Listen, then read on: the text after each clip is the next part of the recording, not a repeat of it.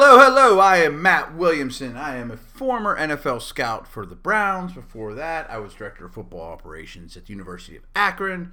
I was a recruiting assistant at the University of Pittsburgh. I was at ESPN for 10 years after my stint with the Browns. I've been doing this locked on show since then, talking to you guys basically every day. I urge you to check out the entire Locked On network, and I am at Williamson NFL. So, all you new guys, I very much appreciate and spread the word. Um, I am at the combine. Just finished up my first uh, Steeler Nation radio segment. We'll be doing. i am on the air from ten to tw- or ten to three, or no, the the coverage is on from ten to three every day. I'm on from noon to three every day, and we had Greg Cosell on, and it, that was a blast. But I'm not going to replay any of that stuff for you. Go check it out on SNR because uh, they are so Steeler centric, and you other 31 teams might not be so thrilled with me. So I understand. Um, but I did want to just kind of touch base with you guys. I have a very hectic schedule here in Indy, and it's great. I've, I've loved it so far as usual. It's here last year as well. Uh, I just want to pull it up here on Roto World. Just a couple news and notes from around the league. Falcons are picking up Vic Beasley's 2018 option, former first round pick, so they had that ability no shock there. Um, I think he's a little bit of an overrated player, to be honest with you, but you still pick that up, no doubt. Saints tackle Zach Strief. He's going to retire.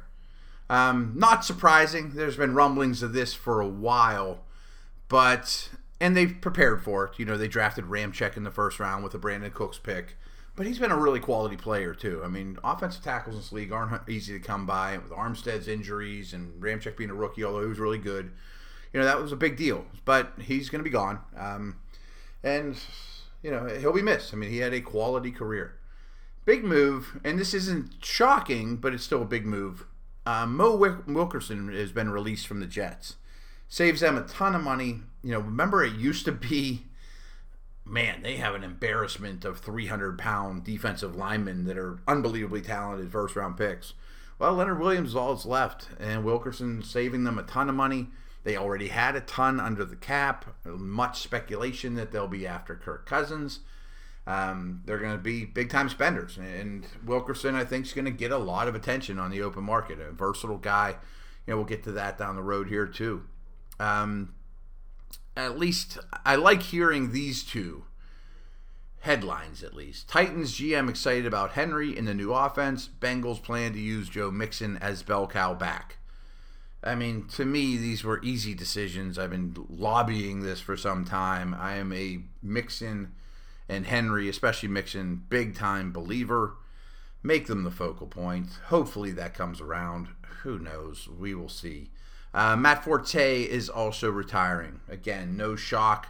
A great career. Probably will go down as an underrated career, really. I mean, was a quality player uh, as a receiver, maybe a little even ahead of his time as a receiver.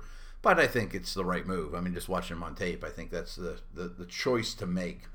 So, the focal point of today's show, like it has been the last couple, is my free agent ranks. And I've been doing these for NDT scouting. I did quarterbacks, running backs. Today is wide receivers. There's also tight ends up on NDT. You can check that out.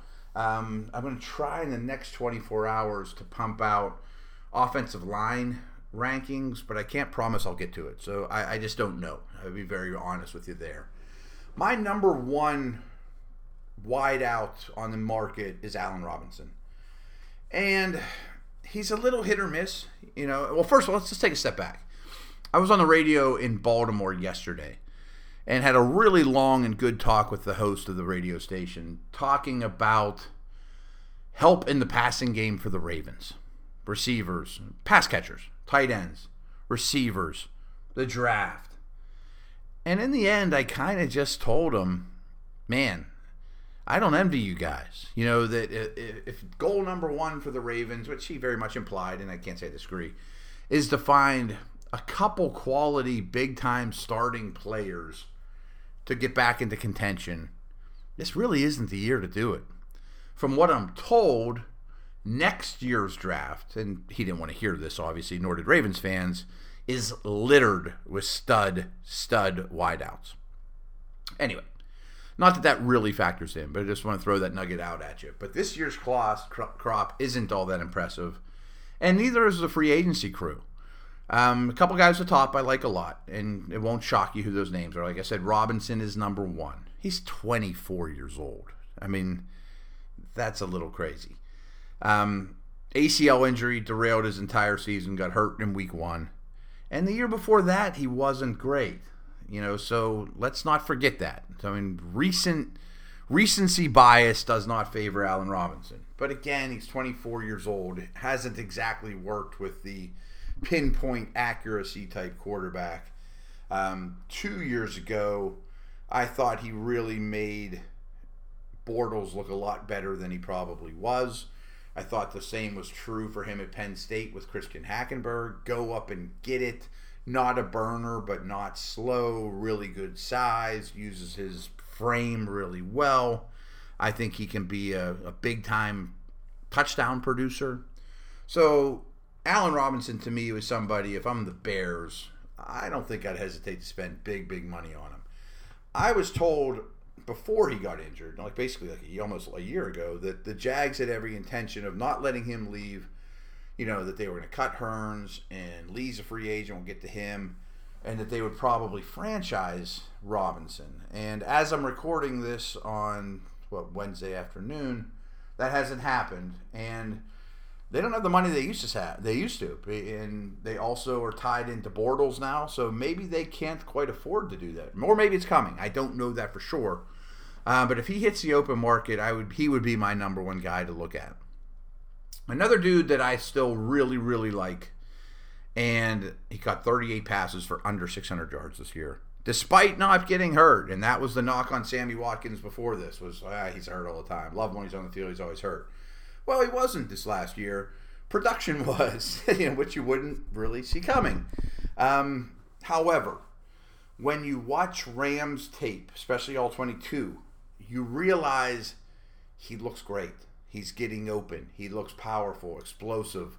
It's just a lot of times Goff and their the nature of their the, of their offense were more or less like half field reads where he was looking Woods Kupp, and not that Watkins was a uh, you know a decoy, but in some ways he kind of was. You know that we're going to operate this side of the field while Sammy, you take a lot of attention that way, and Gurley caught a lot of passes, and they do want to spread the ball around.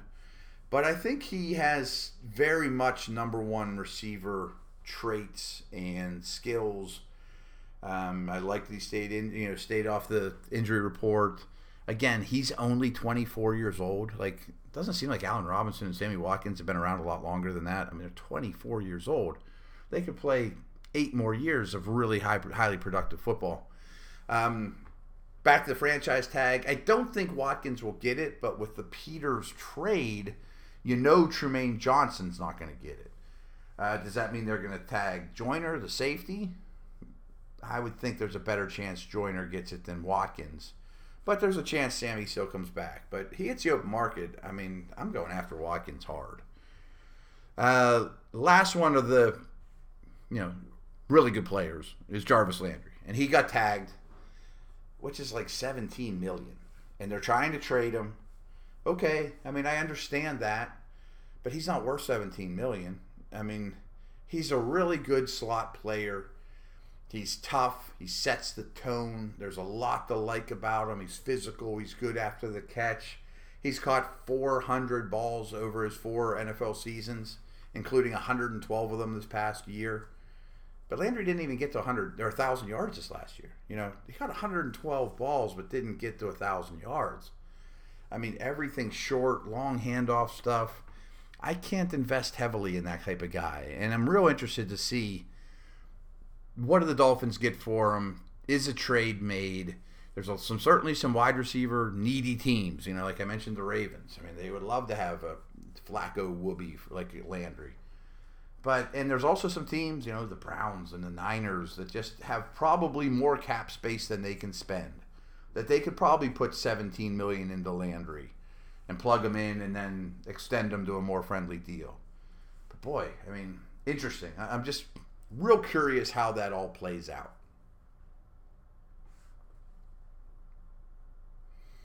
All right. I mentioned the top three Robinson, Watkins, and Landry.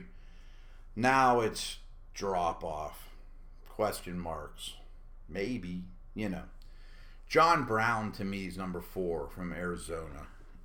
And he's a great player in 2015, an emerging player, a deep threat, but could also nickel and dime you and a sharp route runner. Really accelerates well, but he's small. He's been really banged up the last couple years with like everything you can think of, including getting that diagnosed with the sickle cell traits, which I can't say I know a whole lot about, but it doesn't sound great to sign him to play football. Um, you know, maybe he signs a one year deal and you get the 2015 version and he's great and he's the steal of free agency. But boy, your doctors really have to approve this one. And I just haven't seen him do much for such a long time. Still really like him though. Uh, earlier in the podcast, I mentioned Marquise Lee. I do think he'll be leaving Jacksonville. I think at best he's a number two. He's already 26. You know, I mentioned like his teammate Robinson was 24. He's two years older than those guys. I kind of see him as he can play outside, he can play inside, but he's a jack of all trades, master of none. You know, like he's not a speed guy, he's not a size guy, he's not an explosion guy, but he's not terrible in any of those things. You know what I mean? Like he's okay. You know, he's deserves snaps. He's an NFL player. He's to make money. Don't try to make him the focal point of your offense. You know, what I mean, so again, that's your fifth best receiver on the market. That's not that exciting. Donte Moncrief is six. He's another one. He's only 24 years old. There is ability there. There's size. There's speed. He has flashed some big time, you know, playmaking skills at times. But he's only appeared in 21 games over the last two years and only caught 26 balls last year. And when he's been on the field, he's been remarkably inconsistent. And quarterback play can be blamed some, but I blame Moncrief more. Um, he has just under 700 yards over the last two years. I mean, the production just isn't there. And to go two years without producing is light years in the NFL. But maybe he gets out in a number two situation. Like, what if he was in Dallas opposite Dez and run and go routes? You know, something like that.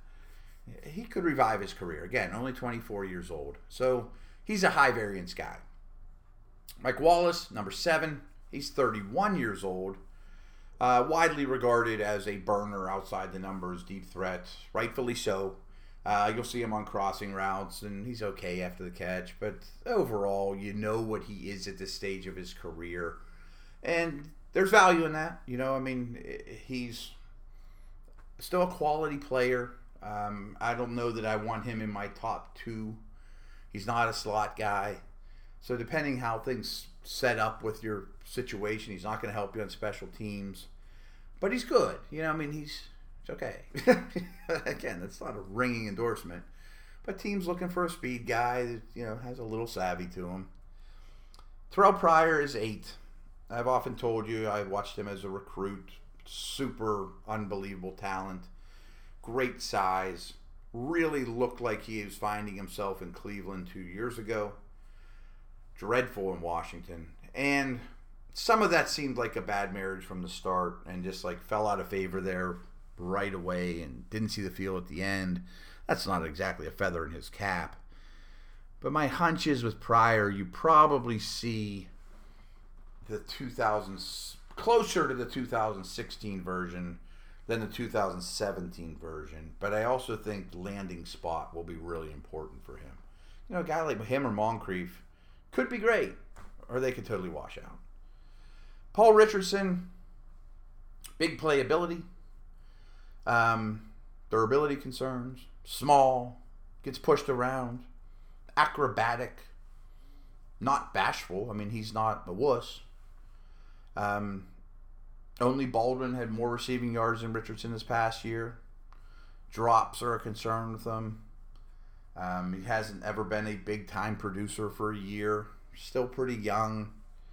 A puzzle piece, but not an easy one to implement. So. Last guy I wrote up was Albert Wilson. Again, not real exciting This is more of the consistency guy. Um, I think a different offense would feature him a little more than what we've seen for much of his KC career. Slot guy, not real dynamic, but consistent, like I said. Um, he'll run out routes, he'll go over the middle. He has a little bit of physicality to him.